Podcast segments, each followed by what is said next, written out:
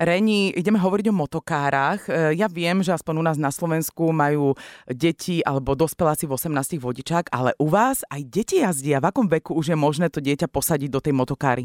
Áno, u nás je to možné. Detičky môžu jazdiť od 7 rokov, čo je veľmi dôležité je, že musia mať 130 cm, aby dočiahli na pedále.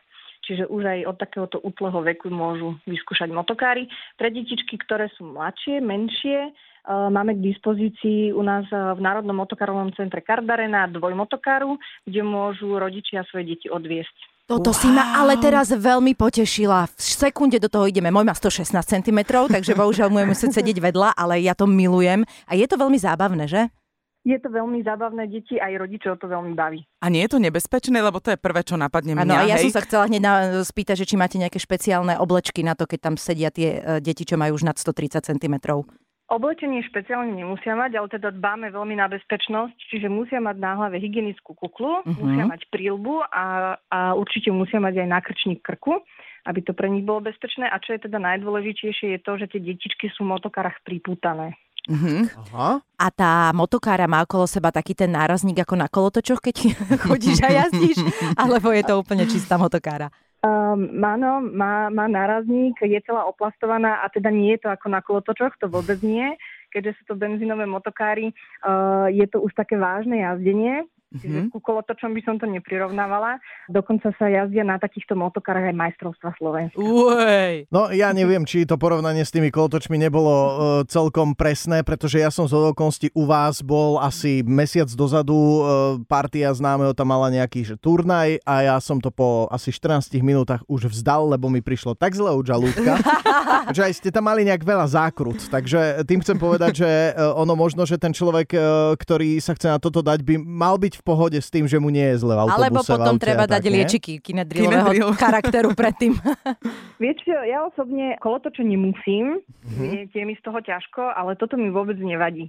Neviem, či už je to zvyk, ale teda motokári mi nevadia. Ale samozrejme je to individuálne. Keď hovoríme o tom takom športovom, akože je to šport, tak deti už aj súťažia v takom malom veku?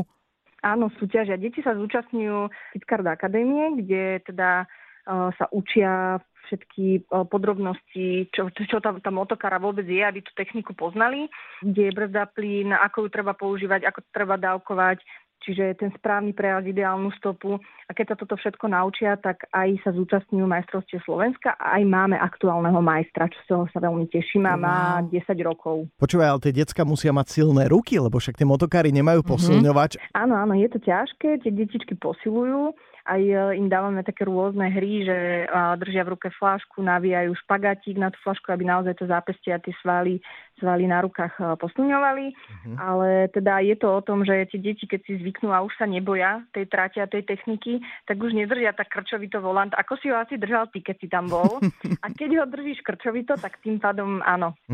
Bolia z toho veľmi ruky, aj keď by si len tak, že nejazdíš a držal len volant alebo len na prázdno ruky krčovito 5 minút, tak tiež ťa bolia. No to ešte keby si videla, čo som mal v očiach. No, presne, to som si vedela predstaviť. Počúval, toto začína byť veľmi zaujímavé, aj toto, že ich dávate posilňovať ruky a svaly na rukách. Ako vyzerá ten tréning teda? No máme na to špeciálne trénera kondičného, majú nielen akože kondičné na svaly, oni majú aj na orientáciu, na balans, lebo v motokarách je veľmi dôležité prenášať váhu a vedieť ju prenášať, takže majú to také pestré. Máte aj nejaké baby, lebo inak aj pre teba, ty si majsterka Slovenska, čo ťa priviedlo k tomu, aby si ako baba robila motokári? Silné ruky. No, nie. Ja som chodila na začiatok trénovať od detí, mám 2 detičky, takže keď som ich uložila večer spať, tak som išla relaxovať trošičku. Dobre, no. Toto nás nenabí. Niekto chodí nakupovať topánky, ale dobre, pohode. Alebo si dá pohár vína. No. Toto vyzerá byť dobrý relax. Áno, my sme sa striedali s mužom, že chodil on a potom som si povedala, že tak idem aj ja.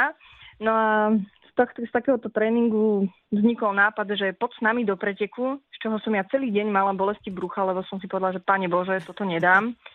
A aj teda v šatni sa ma pýtali, bola som tam jediná žena, vlastne prvá, ktorá začala jazdiť na motokárach v tejto hale. A otázka bola, že ty ideš jazdiť? A ja že s malou dušičkou, že áno, idem. Yes, nebudeme poslední, bola ich reakcia. A mne viac netrebalo.